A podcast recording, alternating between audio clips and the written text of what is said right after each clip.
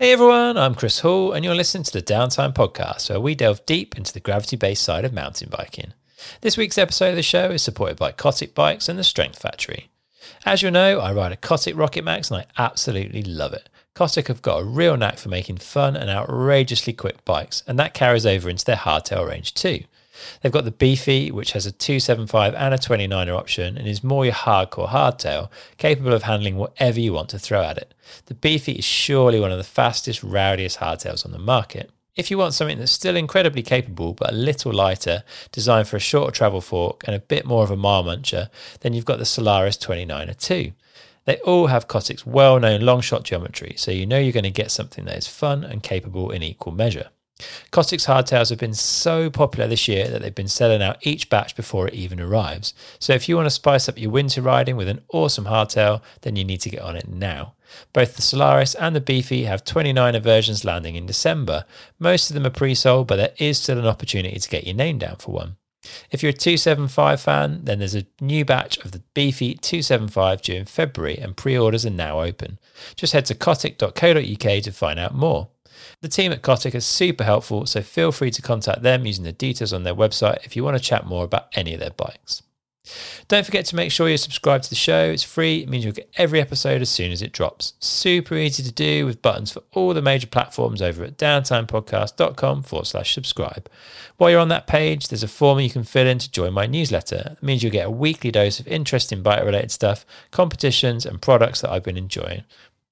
If you want to support the show, then you can head to downtimepodcast.com forward slash shop and grab yourself a treat. We've got t shirts, sweatshirts, and hoodies. They're all 100% organic, printed to order, and shipped with no single use plastic.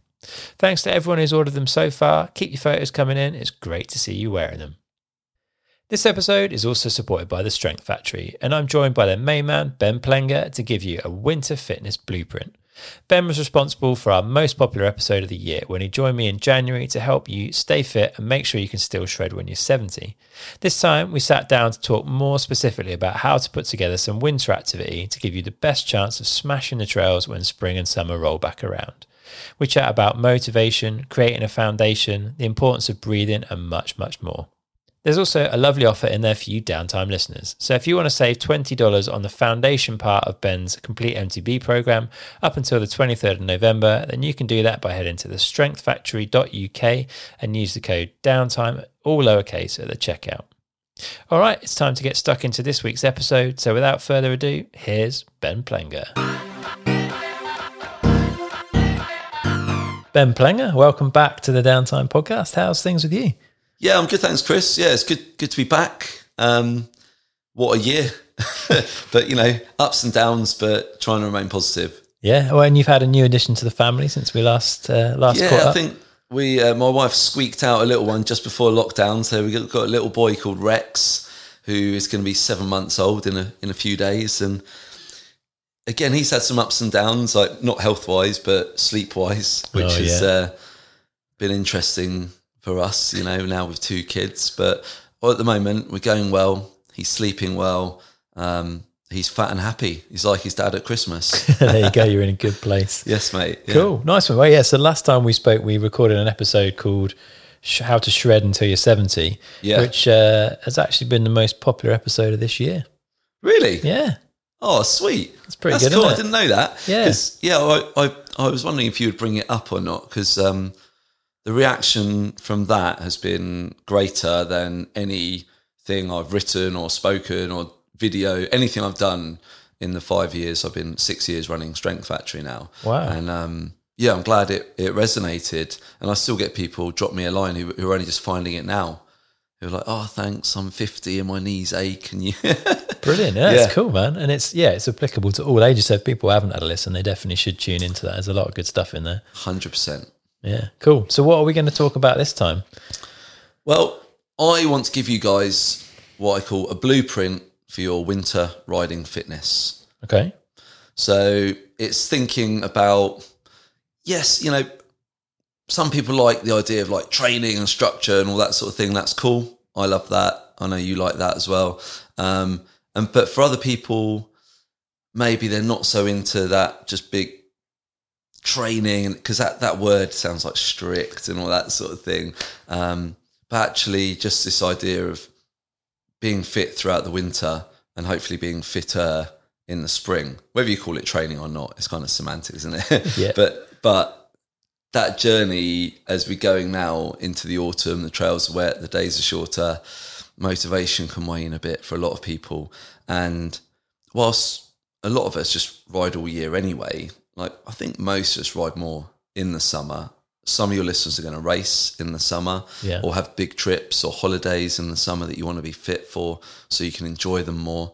Um, and it's kind of like that thing like su- beach bodies in the summer are built in the winter. It's the same that that spring summer trail speed uh, and endurance is, is built in the winter, Chris. Yeah. So we're investing now to have a good a good time next year. Yeah, basically that's that's how I see it, and it's it's part. It's about next year, and it's about now. It's about healthy lifestyle and positive habits and actions, and yeah, just making fitness and training and riding just a consistent and positive part of your lifestyle. Yeah. which I think is really important. For sure. And you, you mentioned motivation. So let's start with that because getting out the door to do any kind of fitness based activity in the in the winter is always the hardest part, right? So how do you mm. think about, you know, people getting motivated to to look after themselves and to do stuff over the winter? Yeah, it's tough, isn't it, Chris? Because I think this is something that us coaches, when we come on these podcasts and stuff like this, we we often forget, don't we? I mean, you might have the best program in the world, but if if you don't go to the gym, it's not much good, is it? So, you know, um, and I think a good way to look at it, and and if you're someone who maybe struggles with this, is to get back to the why. You know, why why do I want to train? Is it because I, I feel I should, or do I really want to, or you know what what do I want to get out of this? And for a lot of riders, it's simply that feeling of uh, enjoying your riding. You know, not being the person who's always hanging off the back of the climbs in the group, or just feeling like you are fit and strong when you ride, or in day to day life and things like that. And it's finding that that why. You know, for me, the why to really push myself hard in training is a lot easier when when there's racing because racing is something I love and I haven't got to do for a year now and so this summer it was harder to motivate myself to train Yeah. to you know I trained but only up to a certain level I didn't go that extra bit you know Yeah. because that why wasn't really there um, and so it's figuring out you know why do I want to do this? At which point some of the listeners will go ah sod it. I just turn the podcast off because I don't want to do any training. But I think if you if you have a think about that it's ultimately the why that does get you out the door on that cold rainy morning to go for a ride on the road bike or the mountain bike or that gets you into the gym at lunch break from work and things like that. And and that's at the heart of what motivates you to do anything you know and that's not this isn't my idea this is like deeply rooted in psychology you Yeah. know the why is is everything and so you just need to have a bit of a think about that because um, I think people sometimes uh, they'll come to me at the gym, especially knowing like ex-military background, and they're like, "Oh, Ben's just going to be like motivate me." I'm like, "Well, on the day, I'm going to encourage you and create a positive environment, but I'm not there to motivate anyone really." Um, you get a little chivvy along when you need it if you're having a bad day, because we all have that, don't we? For sure. But um, you know, the people I work with are self self motivated, um, and I do what I can to to keep that going and to build on that. Yeah. And that why doesn't have to be because you want to go racing, does it? Just No, could be for just want to keep up with your mates up a climb or you want to feel stronger and more confident on the downhill Yeah, yeah. or you want to be able to ride a whole day of uplifts without getting knackered. yeah, or you know, you just spent a couple of grand booking a trip to Whistler. Hopefully, it won't get cancelled. Fingers crossed. But you know, you spend all that money. You want to go to Whistler or Morzine or wherever you go, because I know you've got listeners all over the world, and well, you want to make the most of it, don't you? Like you don't want to be having half days because your legs are sore or because you can't recover day to day, and you don't want to be crashing at the end of a long mountain run because your arms and your your body wasn't strong enough. Yeah. Um, and that's that's pretty powerful. Why? you Yeah, know? for sure. Um, and I guess my other option is to just put it off and then four to six weeks before my trip to Whistler to, uh, you know, get some mm-hmm. kind of gym program and hammer myself for those those few weeks. Like how how much better is life going to be if I do this bit by bit and steadily than I'm Yeah. going, than it's going to be if I go and yeah put it off and smash it all in the last few weeks. So Like, yeah, that's a good one. And look, we're all human, aren't we? Like we've all been there. But there, there's two things that, I'll, that I think of when you say that that I'm always going on about. The first one is that something's always better than nothing. I, I always say that rather than striving for perfection. At least you did four weeks or six weeks. I mean, I'd rather you did Yeah. four months or six months, but at least you did something. So give yourself a, a high five, Chris. Um, but the other thing that I'm always banging on about, if you've ever listened to any of my podcasts, is that consistency is king. You know, that the person who is the fittest in April is the person who was the most consistent between now and then, not the person who went, who, who was the most intense in November, went on the piss in December. Went, you know what I mean? It's, Yeah. it's all about that consistently chipping away. And that is why the best athletes in the world uh, are that. Yeah. You know, if you think about preparing for an Olympics, you got to be consistent for four years uh, in an Olympic cycle, you know, and actually to get to that point, they've probably been consistent in their training for six, eight, ten years since they were 15 years old or something. Yeah. And, uh, and that's why they do it and we watch them on telly. So, True. Yeah, yeah, yeah. So you're better off um, maybe being realistic about what you're likely to be able to achieve and doing less more often than you are going, well, I haven't got any time now, but I'll make sure I, you know, I smash out 10 hours a week training for the few weeks before I go sort of thing. Exactly, exactly, and that that um, I guess ties into another thing that for me is important. If you think about a blueprint for success in building your your fitness, and it's not necessarily diving into the weeds of how many reps you do of bicep curl or whatever. It's actually if you want to be successful and consistent, then let's let's look at that schedule. And I I did this with the client at the gym the other day, and it's you know everyone's got their diaries on their phone now but how many people put their training in it and things like that so then because then it's in there it's going to happen you can prioritize it. Yeah. um, and i'm always a bit wary when people say oh i don't have time to do this. And i'm like do you not have time or are you just not prioritizing it? Like there will be someone listening who really doesn't have time yeah? Yeah. and there's been days or the odd week where i don't have time you know we've both got babies sometimes you don't have time Yeah. but the bigger picture, nearly everyone watching does have time to do something positive to improve their health and their fitness and their riding. It's just about making it a priority. And so, if you do want to improve this winter, then have a look at your schedule, prioritize some time, and then put it in that schedule. Like put it in your phone or your I use a paper diary. but yeah, you know, I block out time for my own training in between clients. Yeah. Because uh, otherwise it gets taken up. Yeah, by something else. otherwise, yeah, you end up like running over with the client or you book someone another client in and but no. I prioritize it and so then I do it. Yeah. Okay. So we've talked a bit about the why. Let's talk a bit more about the how then. And what's the best way to start off with? Would you recommend some sort of like self assessment at this point of the year to look at where you're at? Yeah, I mean, that is a really good place to start because when we going back to motivation at the start, seeing progress, like especially progress early on, is very motivating. So if you're putting in the work and you can then say, I am this much quicker or stronger, then that's really useful. So there's different ways to go about this. You you can literally do uh, like a a cross country loop test or something where you've got a loop that maybe takes you I don't know 25 minutes to 45 minutes. In the UK, we might use a trail center or something, or you know whatever you've got, a bit of climbing, a bit of down, and yeah, day one, like what what can I do that in like safely without running over, running? Oh, get that, get the, the legal bit in. Um, you know, how quick can you do that now, or or maybe how quick can you do the biggest climb near you?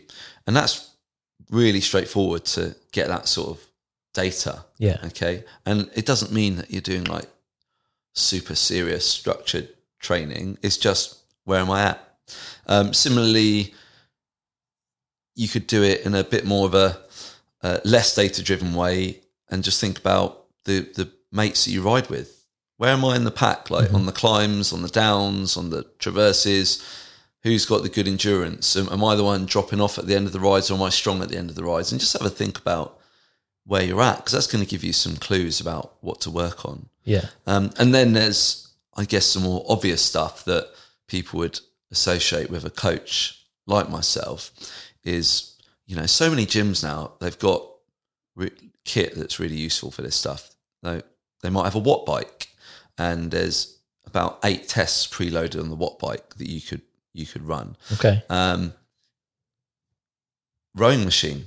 I mean, it's not cycling, it's not pedaling, but you know what? If your thousand meter row time goes down, then that's quite a good indication that your engine is a bit better and you're probably going to be a bit more powerful and recover a bit better from explosive efforts on the trail and that's going to maybe benefit you on long downhills and things like that and so you can you can look at it like that um, you can obviously test your strength as well um, but this is something that I, I do tend to steer away from to be honest like testing one rep max basically because for me like a true one rep max there's always an element of risk Okay. uh, you know, if we're talking deadlift, squat, bench press, that sort of thing, or like a weighted chin up. And there is a place for it if you are very, very competent in the gym. You've been lifting a long time, but I wouldn't have any new person in the gym going anywhere near their max Okay. not for months and months and months, and only if they were really competent. Because what's the goal here? Consistency and riding your bike is not to be the strongest at deadlift. And if you hurt yourself at the start of your program trying to pull an extra ten kilos to, who you know, who cares? Yeah, there's no benefit really, is No, there? no, no, no, exactly. And whilst there is a benefit in getting stronger, was there a benefit from doing that? Yeah. So actually, the the max is relevant maybe to some people, and I might do it with a couple of my more experienced athletes from time to time. You know, it's good to benchmark, but on the whole, you just know you can see you're getting stronger because on day one, you're doing three sets of ten. You know, with a sixty kilo deadlift or something, Yeah. and it's a bit hard, and you wake the next day and then a month later you're doing it with 75 kilos and it feels quite straightforward. Well you don't need the max to know that you've got stronger. You can feel that. Yeah. because it's happened. And so the measuring the progress there again looking at this is the big picture the, the blueprint to success is to to keep a training diary.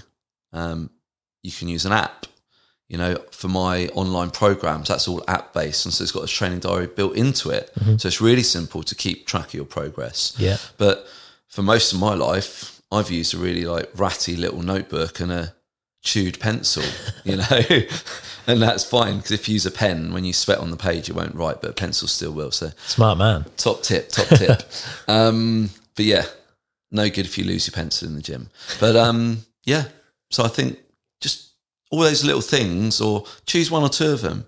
What works for you? What are you? Are you a numbers guy who likes data and stats? Maybe you're a bit of an engineer or something, or you're you a bit more like arty and creative? You know, those people approach these things from different angles, um, and so do it your way. Yeah. But you think that some form of data to track your progress is a is a powerful thing? Is it a good idea for everyone to do at least something on that? Yeah, because you know, let's say doing some sort of training or structured fitness doesn't come naturally to you. It's not really been on your radar before. You're picking it up now, or you've started and stopped over the years.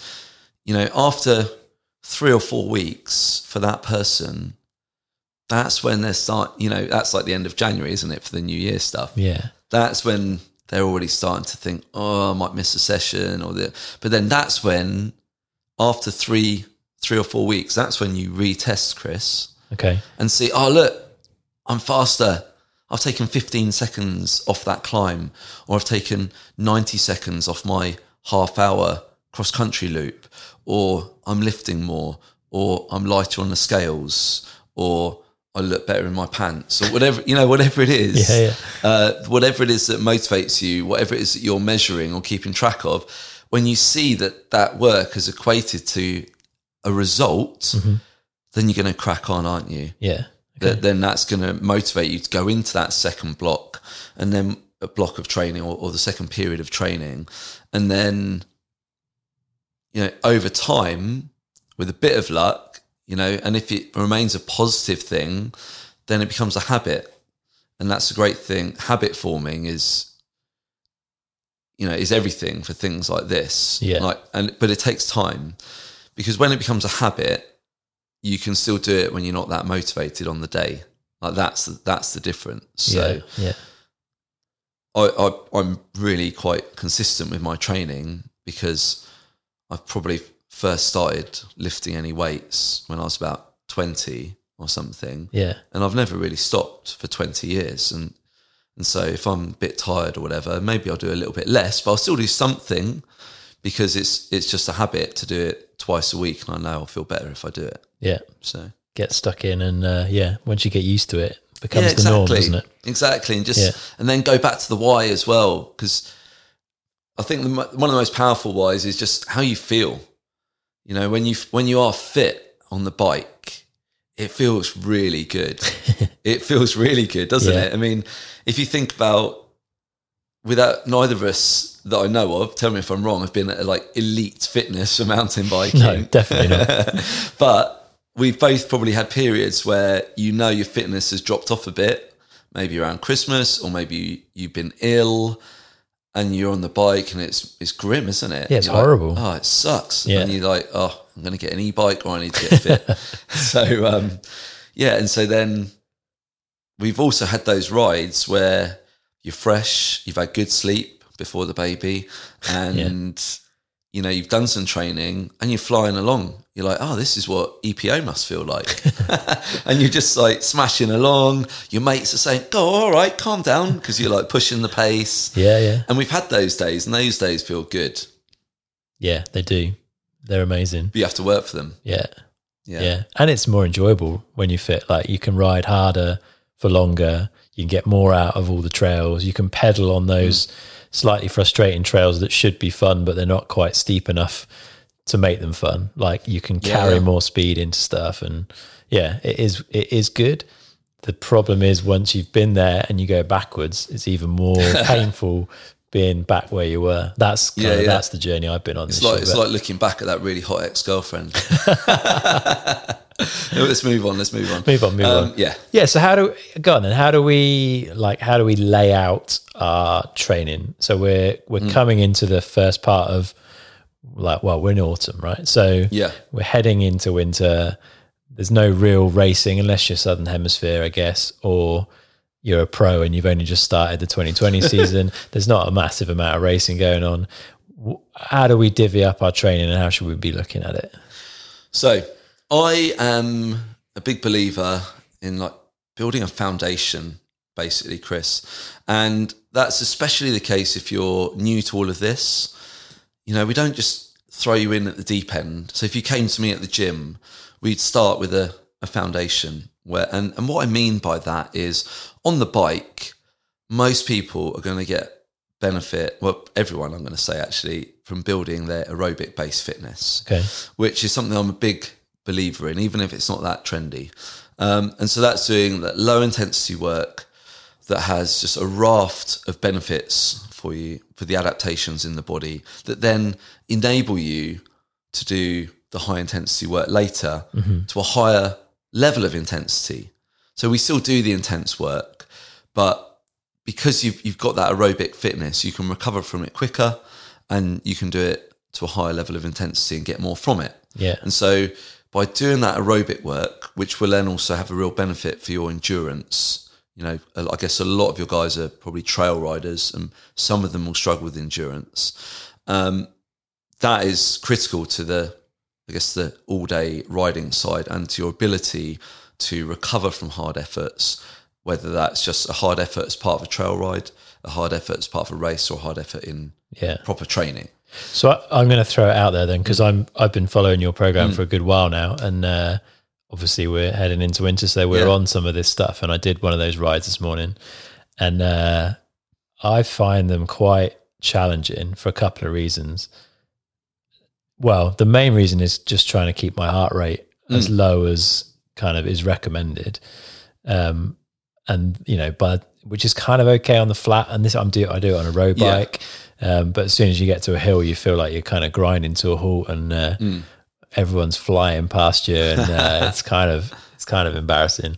But you know, it, it's quite um, it's very very steady, right? It's way Yeah. more steady than I would ever consider training in inverted commas. Like I don't Yeah. feel like I'm getting anything from it.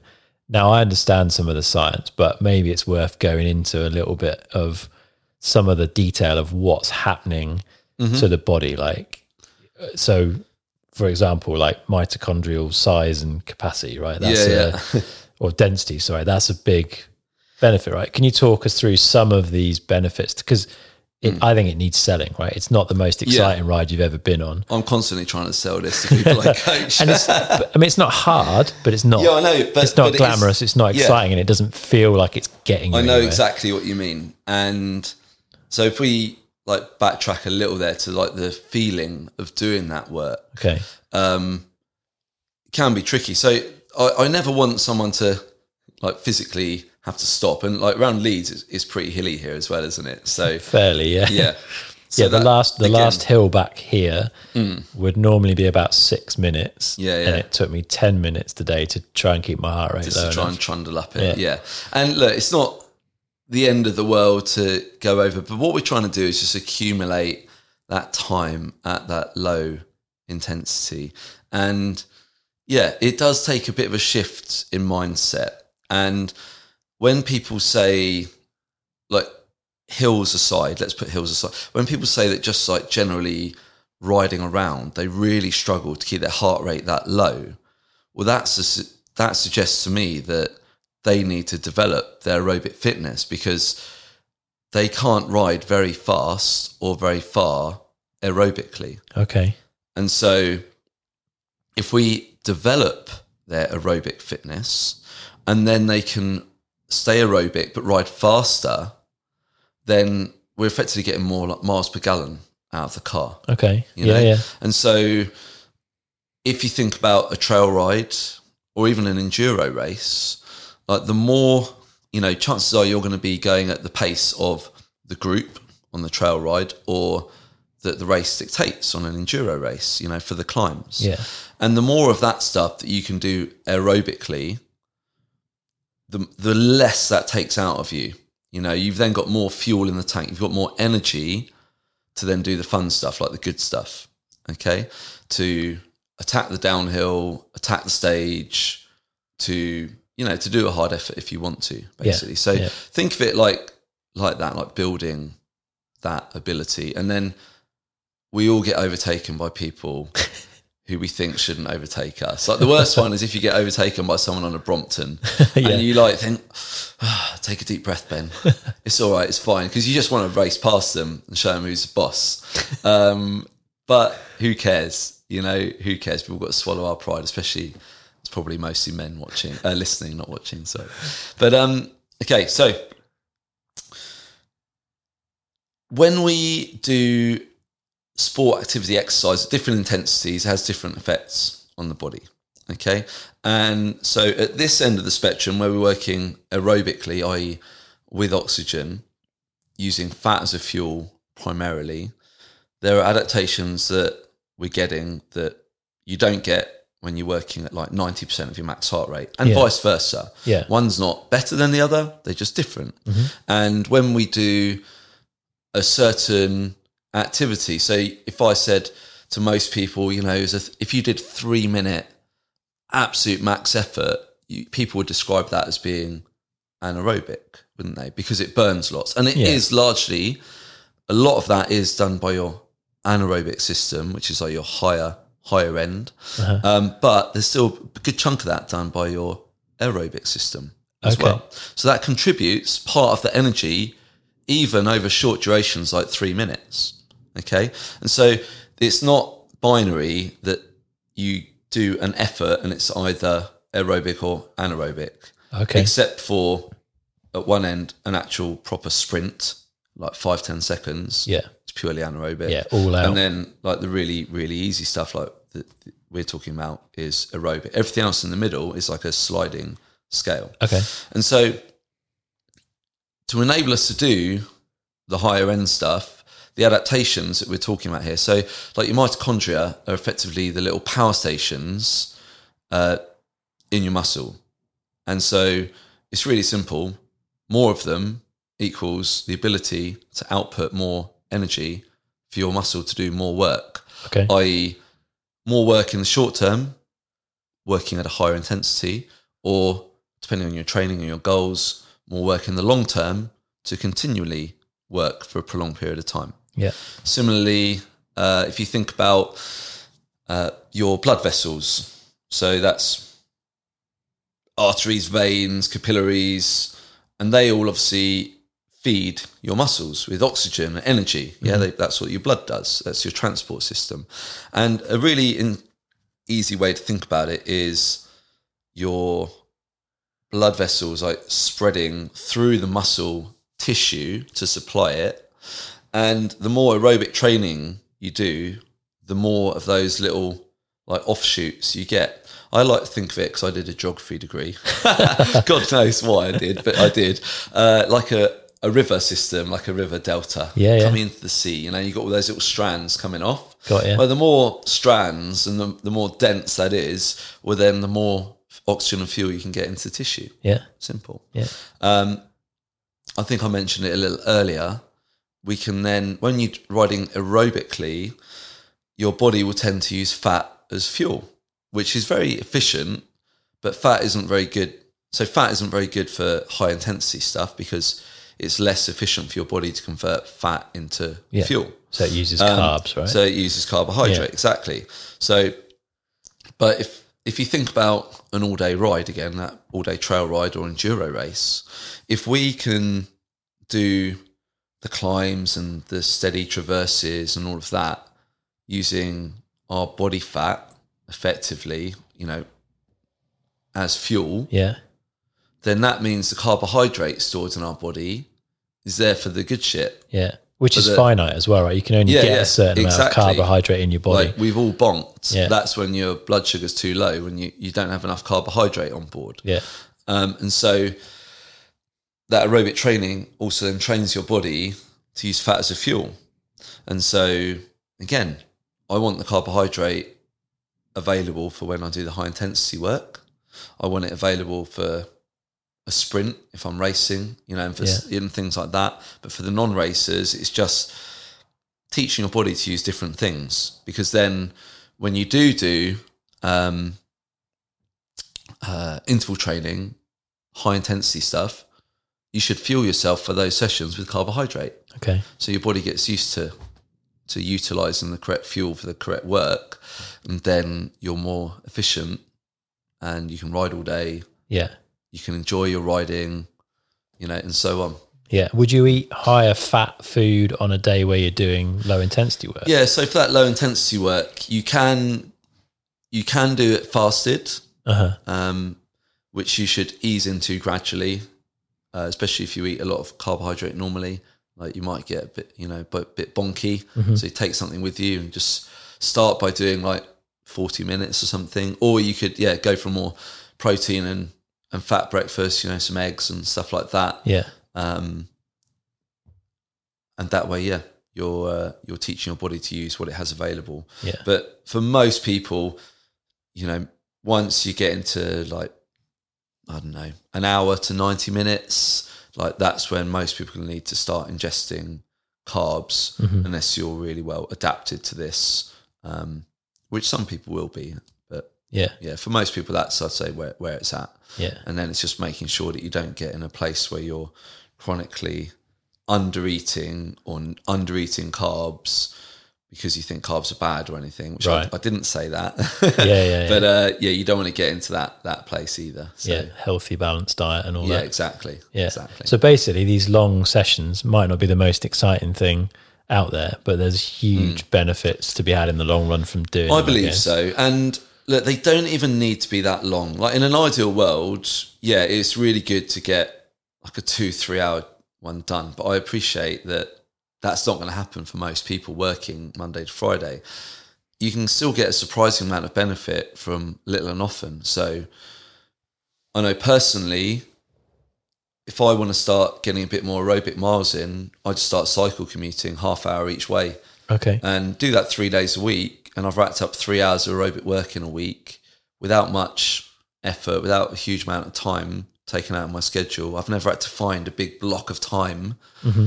To like get a leave pass from the wife or anything. Um, but I do feel a difference from that. I can see that on my commute, I can, if I commute at a given heart rate, my commute gets faster over a period of weeks at Okay. that heart rate, which Yeah. shows, going back to what we talked about earlier, that testing, I've become more efficient. Uh-huh. So I can do, I try and do my commute below 140 beats per minute.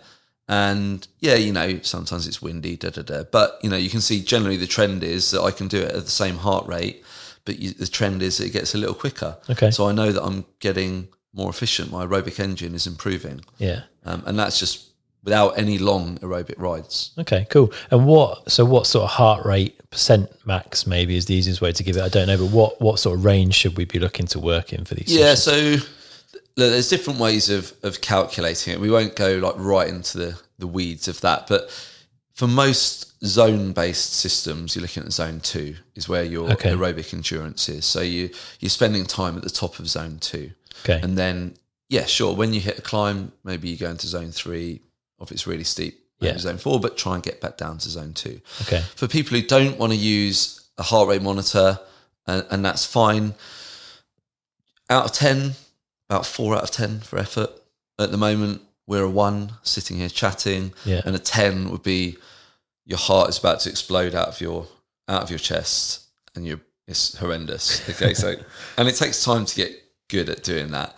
And then finally, a good way to to pace that as well, if you don't have heart rate, is to just try and do it breathing through your nose. Yeah. So this is something you prescribe in your program, and I Yeah. I find that quite. I've actually tough. found that quite hard. Yeah, yeah. It's a real It is challenge. hard. Yeah. Um, and again, this is very much about the long term. In the short term, for someone who's new to just nasal breathing when you ride, in the short term, it it can really slow you down. But I believe, and the science would suggest, in the long term, improving your ability to nasal breathe and spending more time nasal breathing with your mouth closed when you ride is going to be really beneficial to your fitness, your performance, and potentially like your broader health and things like that. Trying to not be a mouth breather, like saying Stranger Things. So why why is that then? Because I've noticed Mm. that I can now ride my, uh, in a higher heart rate zone Good. through nasal breathing than I could when I started. That's definitely changed. Yeah. I'm smiling through the microphone because it's nice when people follow the program and actually listen to it and, and then it, and then you get changes because I'm the same, you know. I think my wife will laugh at this. You know, I think that all my life I've been a bit of a mouth breather. Yeah, I am. Yeah. on, on many levels, and um, but certainly in sport and things um, and training. But a few years ago, when I started to become aware of this, and and I was going out and I was trying to do my commute or trying to do local mountain bike rides, nasal breathing only. I could probably only get up to about 130 beats per minute, Right. nasal breathing. Then after that, I was having to like grab breaths, or I could breathe in through my nose, out through my mouth. Yeah, yeah. And then, but I really persevered with it because I really believed that this would be a positive thing for me. And now, my I'm a bit, a little bit odd. I think it's just a genetic thing. My heart rate is all a bit to the left. Like my resting is about forty, Okay. um, which doesn't mean I'm like elite fitness. It's just kind of how I always have been, like low. Uh-huh. Um, but my max is only I haven't been over one six five in a few years, so it's really okay. low. Yeah, yeah. Um, but so now nasal breathing, I can I can go up to one five five, so only ten beats off my max. Um, so I can go right up past my threshold, nasal breathing only, because I've worked on it. yeah. Um, and it's hard, and some and you can't always do it. But anyway, benefits which is what you asked me. So No, it's good. It's interesting. yeah, I think that this is something, and it's becoming way more mainstream. You know, there's yeah. been- breathing is getting a Yeah, it's, it's exactly. a big topic now. There's been a real big book. I can't remember what it's called that that was really big this year, and they were on radio too. And Chris Evans has been talking about it, and my mum was saying, "Oh, I should be should I be nasal breathing?" Then and I'm like, "Yes, yes, yes." But um, uh, so let's think about how to go about it. If you think about the bigger picture, first of all, i.e., how we are, you're basically always between two states. You're either calm, relaxed, like we are now, hopefully, yeah. or in a more agitated, like fight or flight kind of zone. Yeah. Um, and we should spend most of the time in the first, and that's a good place to be. When we breathe through your nose, it instantly just calms everything, and it helps to set you in that that state. Basically, mouth breathing is going to put you more in that fight or flight, that high stress state, whether you think it or realize it or Okay. not. It's subconscious. It's there. Like the maybe I'm getting a bit hippie in my old age, but I really think that you know there's the old Buddhist monks, the yogis, all that stuff. I think they've known all about this for a long, long time. Yeah, I think you're right. I think they were ahead of the curve there. Yeah. Uh, the, the the breath is is everything. It's the heart of everything. Um, and so if we can get that nasal breathing with just day to day life, you're in a good position. And also just breathing a little less, uh, just rather than always, you know, when you're mouth breathing, people just are breathing too much all the time, and they just don't. You don't need that. You Yeah. just as we sit here now, if I weren't talking, you should not be able to really see or hear the per- other person next to you breathing. It should be very faint and shallow through their nose, assuming they're in, in good health. Yeah. Um, and then we take that to um, on the bike or any training. And what we want to do is we want to get the maximum output for our effort, basically. And that is about efficiency. But then it's also about underst- well, understanding that our nose is there for breathing and our mouth is there for eating and communicating, Right. just like every other animal. Like all, all the other mammals, a dog only breathes through its mouth to cool itself down, for instance, and so on. Now, whether you think that's relevant doesn't matter, but it's interesting. Yeah. Like animals, breathe, mammals breathe through their nose. Okay. Um, when you breathe through your nose, you also have at the back of your nose, uh, basically, I don't know if it's a gland or what, I don't know exactly what the right term is, but effectively nitric oxide at the back of your nose. And what that does is, have you heard of those like beetroot shots? Yeah. Yeah. I've seen those. Yeah, like those. And there's a number of different products out there that do the same thing. And what they are is they contain the same thing basically Yeah. um, is they're called vasodilators. So vaso is in vascular system, so going back to the blood vessels, dilate in get bigger. Yeah. Okay, and so the science would suggest, and you know, Team Sky took them and all, all that sort of thing, probably with all sorts of other stuff. That's road cycling, um, and a lot of people do take them. And I think the science is pretty solid actually. Um, by opening up your blood vessels, you can transport more, like Yeah. we talked about earlier Yeah. Yeah. and and when you breathe through your mouth, you don't get that. You bypass Ah, that. okay. And you breathe through your nose, you get the benefit of that because it add it basically you breathe that through Yeah. the vasodilators to then ah. open up your blood vessels to get an improved supply of oxygen Yeah, to yeah. your to your tissue, basically. Wow. Okay. So that is in a nutshell what it's about. Yeah. And again, like the aerobic game, which it very much overlaps with, like the aerobic game, when someone says, I can't do this training, Ben, I can't I can barely walk across the road without having to mouth breathe, I say, Well, you are the person who needs this more than anyone else. Like you need like the guy who can already ride 10k doing that, he's probably all right. Like Yeah. we'll do a bit of work on it and think about it, but it's not an issue. If you can't even walk around the block breathing through your nose without having to mouth breathe, then we need to improve that. Yeah. And improving that is going to have a massive effect on your health and fitness. Um, same on the bike. Yeah. And so it's that classic thing. We live in a world of instant gratification, six minute abs, and all that nonsense. Um, this isn't that. If you want to improve it, this is going to take you some time, Yeah. Okay. and it's going to mean some slow rides, and it's going to mean or going for walks and I was going to like say, that. can you replace it with something else? absolutely. Like, yeah, you can walk. You could you could do it indoors on a turbo because that's a really controlled environment. yeah. Um, you could do it walking, running, anything. You do it on the on the rower. Uh huh. You just can't do it swimming. That's the only place you can't. Um, but yeah. Okay. So I've I've found with the nose breathing as well that it's it, it's helped encourage me to breathe more fully. So I think because I mouth breathe a lot, I breathe off the top of my lungs. I don't use the full capacity.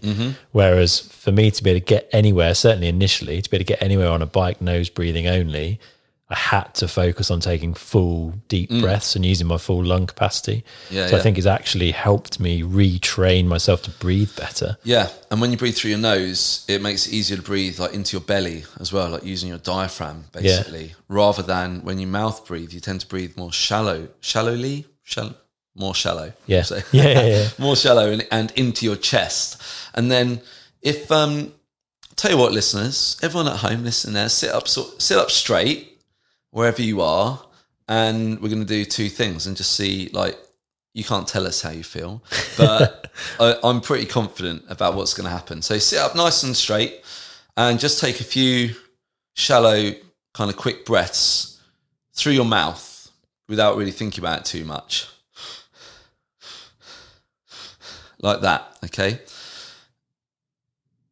I reckon that most of you will have seen like your shoulders rise up, and and you will those breaths will have been in your chest and shoulders and your the upper area of your torso, and I don't know. You don't feel like bad after it, but you don't feel like good after it. But then if we do the opposite, and we just do a couple of slow breaths through your nose into your belly.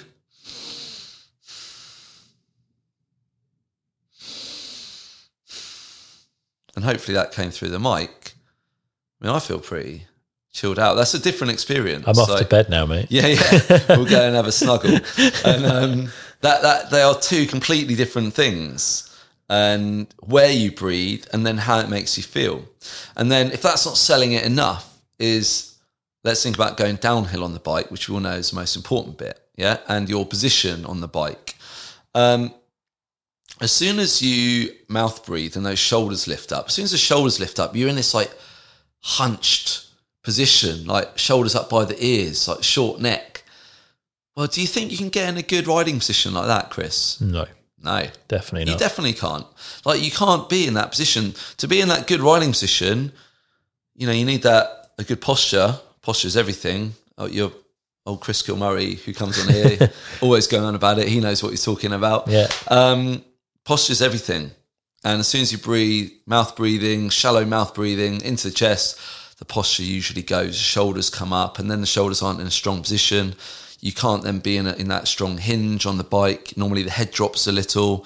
Whereas if we're breathing more through the nose, because you can't always breathe through the nose, obviously, but more through the nose and into the belly, we can have that the shoulders set down and back. So we're in that really positive, open chest position where we can ride downhill. Yeah. And if that hasn't sold it to you, then I don't know what will. Yeah, I did some coaching a few years ago, and the the guy doing the coaching was very keen to get you to breathe through the obstacle. Yeah. like breathe out as you hit the particularly Yeah, yeah. tough section of track because it forces you to relax. You can't be tight on the bike if you're breathing properly. Yeah, hundred percent. Yeah. hundred percent. Yeah. Cool. Well, all right, you've sold me on uh, on the slow rides, and yeah. the, and the good thing is they're not hard. No, no, just no. take up some You time, and they're not do very it, and exciting. you can do them like indoors uh, if you want to. So you can get uh, get Netflix on. I'm watching Cobra Kai at the moment. That'll probably be a good thing to watch in front of you on your turbo trainer, or you know, listen, you can listen to this, and you know, you can even go for a walk or jog if you're inclined. You Yeah. know, just to to get those central adaptations to your body. Okay, and how much of my week should be taken up by Hmm. Uh, some some of this sort of slow, low yeah. training? There's no there's no should. It's more what can you do consistently. Okay, So it's just it's just different for everyone. Um, I'd suggest that if you really struggle with this, um, or if you're overweight and things like that, then I'd say prioritize it, Okay. uh, getting some time out there. But then it doesn't work with everyone's lifestyle. Yeah. Um, so it's about what can you do. Okay. Can I do too much of it because it's pretty low impact on the body, right? Not really. As long as you know, as long as you feel like you're recovering, Yeah. um, and you know this isn't going to leave you sore the next day. You're not going to finish it feeling wiped out. So as long as you're recovering, you can't really overdo it. But just always think, you know, is this? You could go a bit hard for a few weeks to get started, and then back it off a bit. Yeah. because you always want to be thinking about that long term, consistent Yeah. approach. Is there is there a minimum amount like you'd want to get done in a week or? I mean, maybe somewhere in the science there is. If there is, Okay. I don't. I don't know it. Okay. Um, again, something's always better than nothing. If you're not doing any stuff at the moment, then doing an hour a week's better than you were before. Yeah. Yeah. And that's how I, I always look at this stuff. Like we live in you got busy listeners. Everyone's we live in a busy. busy world. Yeah. Yeah. yeah, Whether that's right or wrong, like everyone's busy. So if you say, Ben, I can only do an hour a week, I'll say high five because last week you did no hours. Yeah. So this week you do an hour, high five from Ben. Happy days. All right. Next week, if you do two hours, maybe you'll get a pat on the bum. All right. Well, let's move on then from the sort of low and slow stuff to build up that aerobic base. Talk a little bit about the the I guess maybe the more gym focused side Hmm. of things, like strength and power element to a winter winter fitness program. Yeah, yeah. So again, I do believe there's a, a role for a foundation there as well. Um, you know, just like we don't go straight into a one rep max in my the way I approach things, uh, just like you wouldn't be thrown straight into to train with elite riders, you know, which is why you shouldn't just do what they do on Instagram, which I know a lot of, a lot of uh, your younger listeners are guilty of. But um, yeah, build build that foundation, and so starting with some just straightforward some body weight stuff, some single leg stuff, some press ups, some rows. Um, you know, get a bit of weight going, just get some goblet squats and and things like that. You know, um, and all of that it teaches you how to move and how to train safely, Yeah. um, as well as yeah, just building that level of control, and with that you get a level of like robustness as well. Uh-huh. So, you know, by starting off with maybe some higher rep work, so maybe doing 10, 15, 20 lunges or something like that, we then build that robustness in the body so it's then ready to do the next bit, which is which could be to then do six to ten reps or three to five reps, which is obviously going to be heavier weights and Yeah. they put more load and more strain on your body. So we prepare it for that by building that foundation of like mobility, strength, movement, and skill so that you're then ready to go and do that next part. And this is something that anyone new to training should do. Um, but also it's something that I revisit every year. So like my top guys uh, and and even people who have got jobs and stuff who I've just been training for years, you know, six weeks ago they were all doing power work and explosive work for the race season that never happened. you Yeah, know? But but now we're all having a bit of a reset and and we're just doing spending a bit of time working on that foundation before they go back into winter training. Yeah. Now their foundation is probably a bit more intense than someone else's who's new. They- They're different, Yeah. but the principle remains the same. And like, I want this whole podcast, this idea of a blue, the blueprint, to be about understanding those bigger guiding principles that can then help you to to get this right. Yeah. You know, Yeah, yeah. Okay. So again, like volume in a week at this point in the year, how much of that sort of work would be optimum, ideal? Yeah, I mean, look, for me, for a mountain bike who's riding a bit, I'd say two a week is where it's at. Okay. Um, Of what, for, like 45 Yeah, minute hour so- session? 45 minutes to an hour. Yeah. Um, but if you can only do a half hour in your lunch break, then it's still better than nothing, Yeah. you know? Um, but yeah, 45 minutes to an hour, I think, is where it's at for most people. Um, my experience of people using like my online programs is that when they start off, maybe it takes a little more than an hour because they're, they're learning how to train, they're learning the exercises. Um, but then when you get into it, it's more like 45 minutes, Yeah. um, 45 to 50 minutes, which is achievable for most people. Yeah. And um, even at this point, whenever you talk about the gym and training, eh, someone in the comments on Pinkbike or wherever goes, just ride your bike.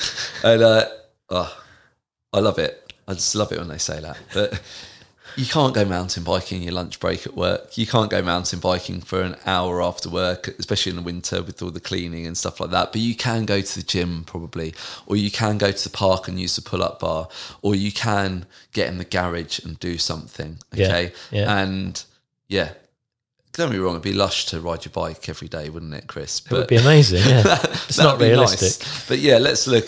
We, we all know that all the people who do ride their bike every day, who can ride their bike every day, they all still train in the gym, don't they?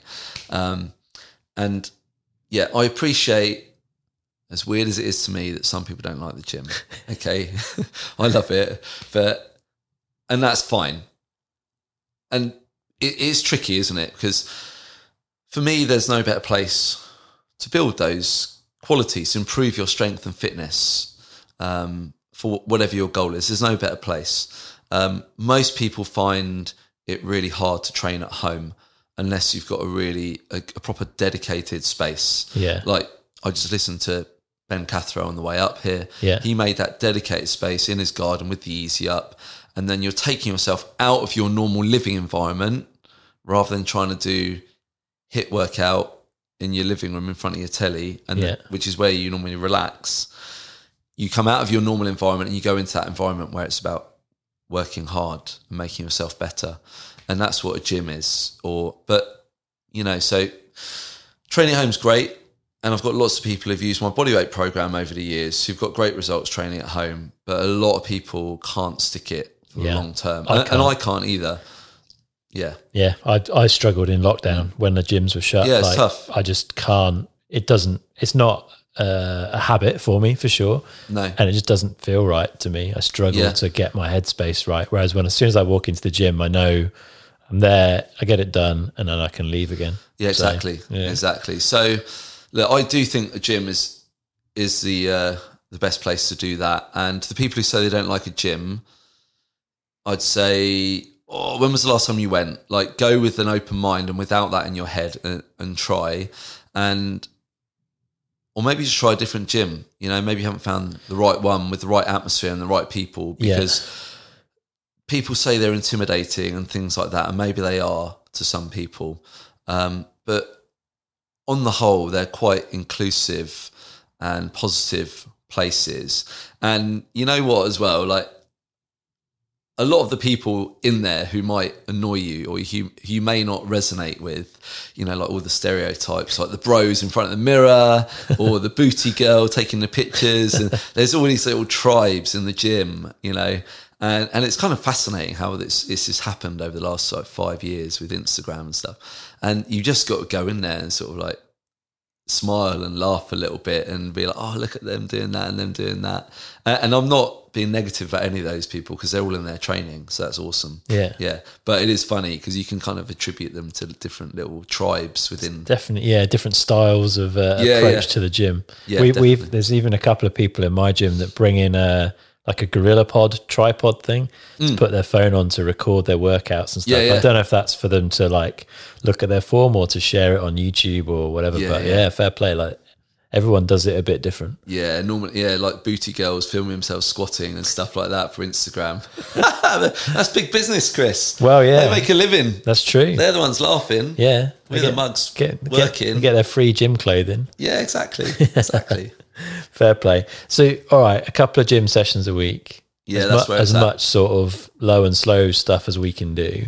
Where so where does the the riding fit into all of that? And should Hmm. we be trying to do anything specific while we're out mountain biking other than just having fun? Yeah, so that that weekend ride that most people do, that's probably going to be with friends. Like the number one focus there, like we're mountain bikers, it's got to be having fun and enjoying that ride. And we don't want to be skipping rides with your friends to to do training unless you have a very specific goal. Yeah, Um, but you can still get things done on that ride, you know. So thinking about more about maybe intervals or improving you're climbing. You know, maybe the group always climbs at probably most groups climb at a fairly fairly consistent pace. Yeah. Like each week you do the same lap in about the same time.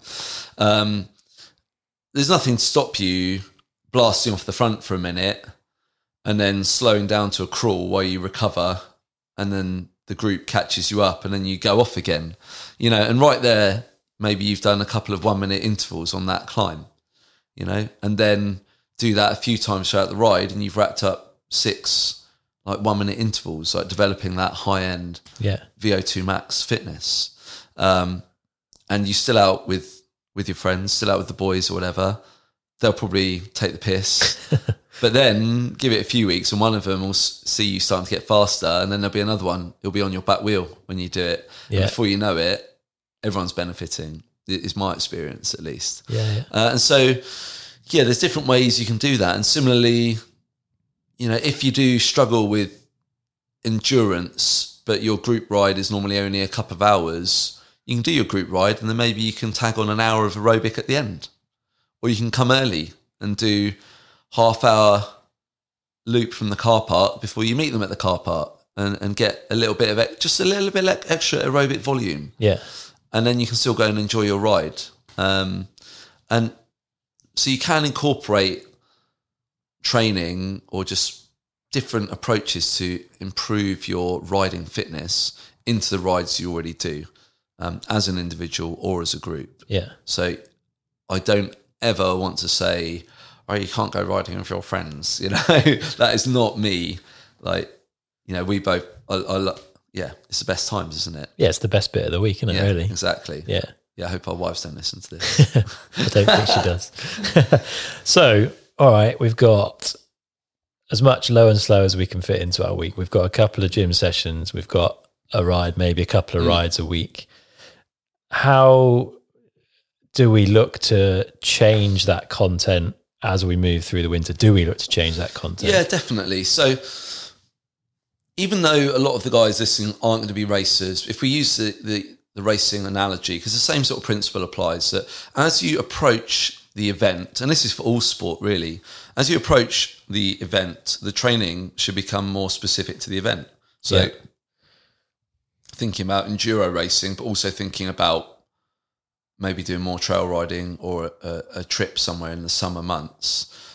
At the start of the winter, the training doesn't resemble that that much because it's maybe that slow duration stuff, it's the strength foundation. Uh-huh. But then as you move towards the season, you know, you can turn the training up more towards the high intensity, the more explosive stuff. So maybe more power and conditioning in the gym. So maybe doing some jumping in the gym and some rowing and things like that in the gym for that higher end trail stroke race fitness. Okay. Um, similarly, on the bike, same sort of thing applies. You know, adding in some more high intensity efforts.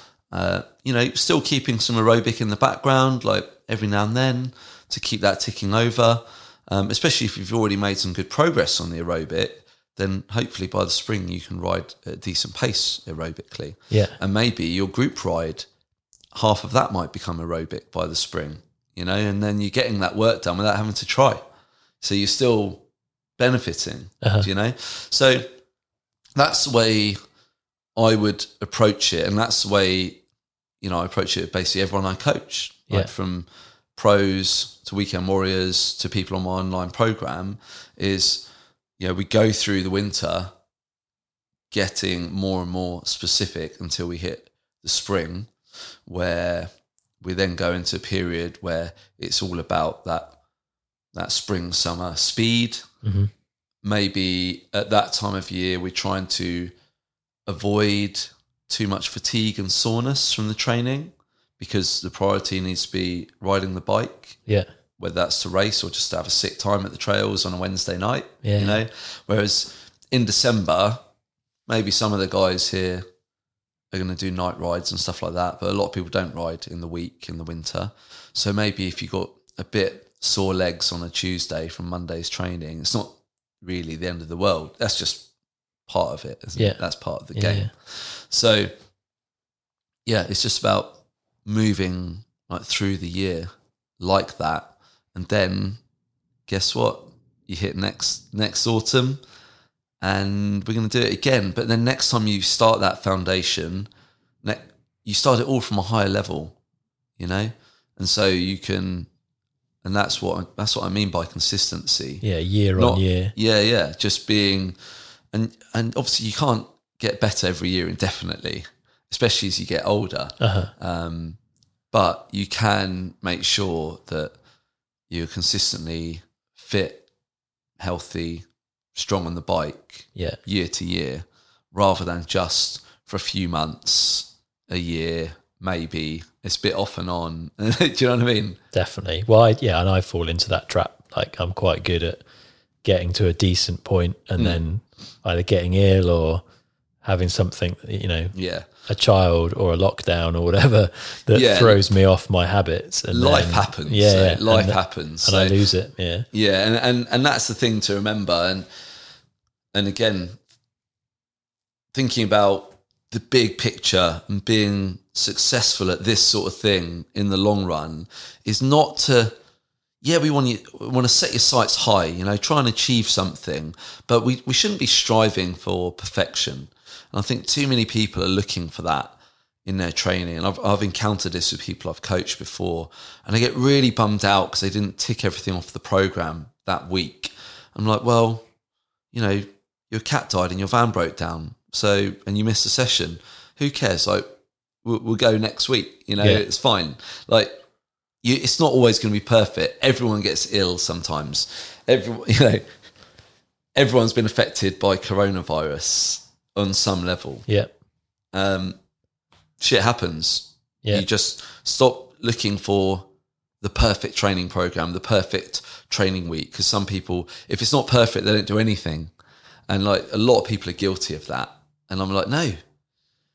What we're looking for is to be consistent. What we're looking for is to like a nice ana- a nice little one liner I like is trying to be one percent better every time you train.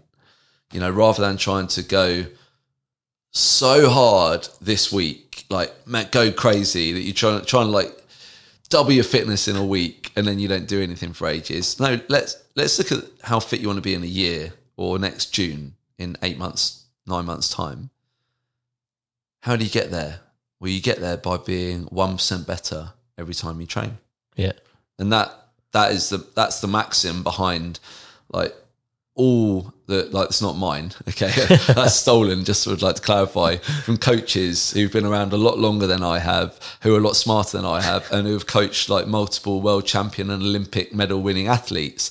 And that is the that's what we're trying to achieve you know? Okay. and sometimes yeah you go for that that one session that is absolutely disgusting that really pushes you right to your limits. And maybe you get 2% better on that day whatever you know and it's all made up Yeah, numbers yeah, but yeah. you know what i mean Yeah. uh, yeah so it's just trying to achieve that Cool. All right. Well, that's a good place to uh, start wrapping it up. I think there's loads of really good information there for people to kind of think about how they set up for their winter of uh, of whether you want to call it training, fitness, improvement, or whatever you want to label it, but getting better so that this time next year you've just come off the back of your best ever summer of riding bikes.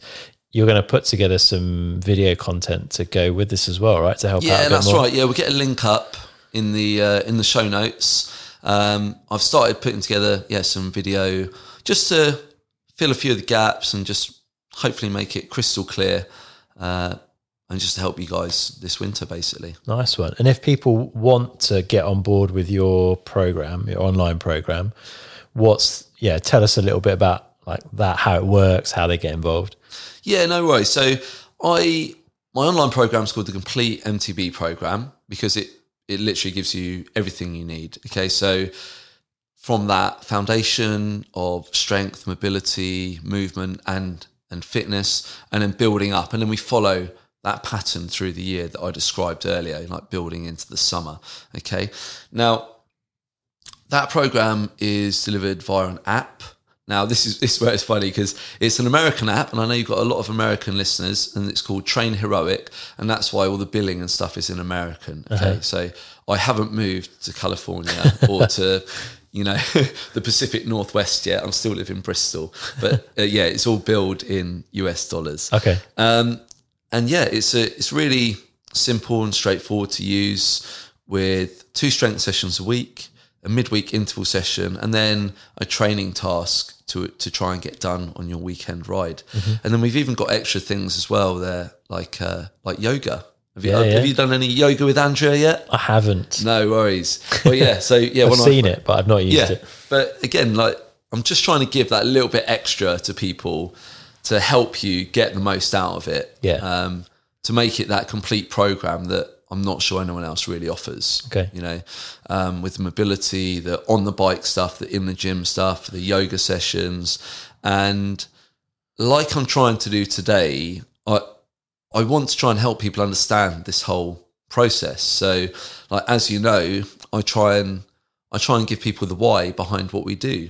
You know, so every month the program gets uploaded on the app, and you also get some information, maybe some video links, some few paragraphs explaining why we're doing these things, and I try and get that across to everyone so you understand like the process. So if your listeners would love to to get on that this winter, then that'd be awesome. There's obviously a link in the show notes. Yeah. And to get started on the program for the eight week foundation is normally 69 US dollars. Uh, but use the code downtime to get $20 off of that. So that'll only be $49 to get yourself started. Nice. And that's for your first eight weeks. So that's actually mad good value uh, because it gives you everything you need. And then at the end of that eight weeks, you're then going to be invited to join the ongoing program. So you would drop into the winter training. So if you join at the end of October when this comes out, you, Yeah. you then drop into to that winter strength training to then build you up Yeah. into the spring and summer and so on. And you be, should be in a really good place. Cool. And that eight weeks is to get people kind of into a position where it's safe for them to. Exactly. It is in. that foundation. So we're teaching you, there's a lot of body weight stuff in there, as well as teaching you uh, things like, you know, how to squat properly with a bit of weight and deadlift and, you know, just really getting all those basics styled so you can then come across safely. Now, I, every now and then I do let people skip that and come in. So if you think, you know, if you've been training consistently and you're competent in the gym, then you can drop me an email and and I'll probably put you across on straight Okay. on straight onto the subscription part of the program, Got you. uh, the long term bit. Um, but yeah, most people I think are going to be better off doing the foundation first, um, and people get a lot a lot of value from it from that step back, Yeah. that clear instruction, just to to build them up, especially the the older listeners, but. It's the young ones as well who need to like slow everything down a bit. Can get a bit carried away, like Cool. I would have done in my twenties. Yeah, true.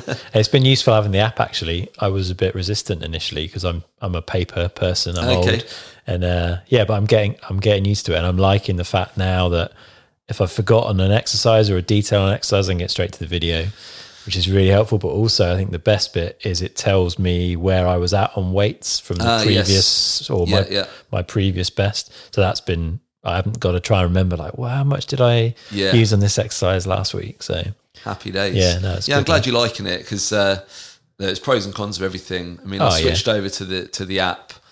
Uh, I was going to do it anyway, but COVID brought it a bit sooner. Yeah. Um, and yeah, on the whole, it's gone down gone down really well because it is really user friendly. Yeah, it's simple. You don't have to download anything, and it's it's pretty slick operation to be honest. yeah. Um, yeah.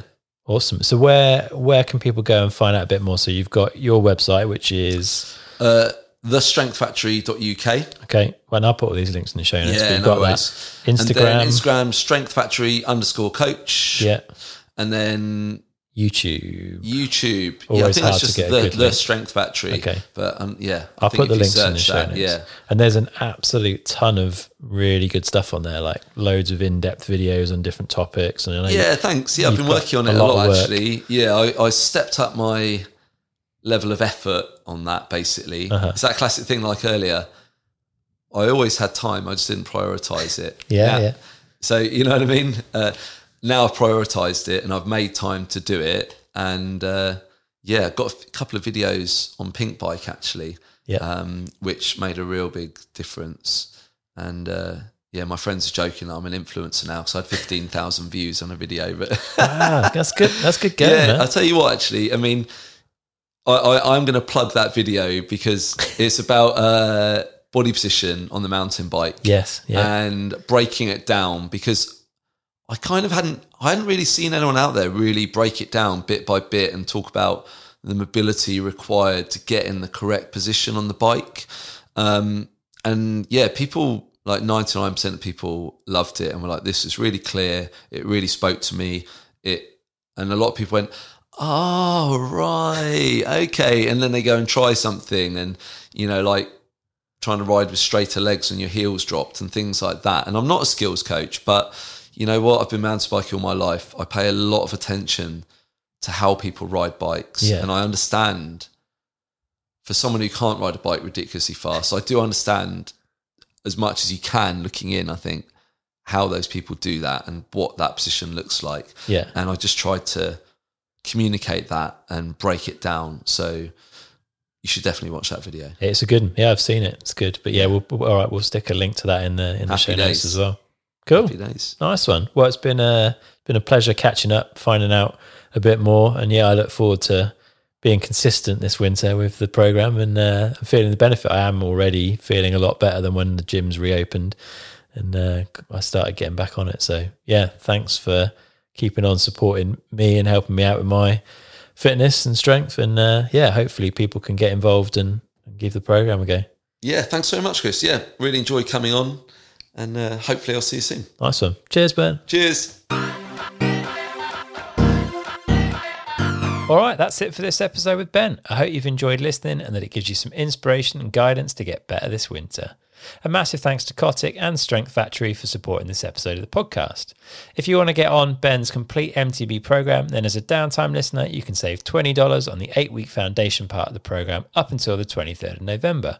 All you need to do is head to thestrengthfactory.uk, navigate to the complete MTB program, and use the code downtime, all lowercase, at the checkout. If you want to spice up your winter with an awesome hardtail, then Cotic bikes are the people to visit. Head to cotic.co.uk now and check out their Solaris and BFe models. Don't forget, they've been super popular, so act quick if you want to get your hands on one anytime soon. All the links you need are in the show notes for this episode over on downtimepodcast.com. If you fancy representing the show, then you can grab yourself a t shirt or one of our brand new sweatshirts or hoodies by heading over to downtimepodcast.com forward slash shop. Keep warm, look good, and help support the podcast at the same time.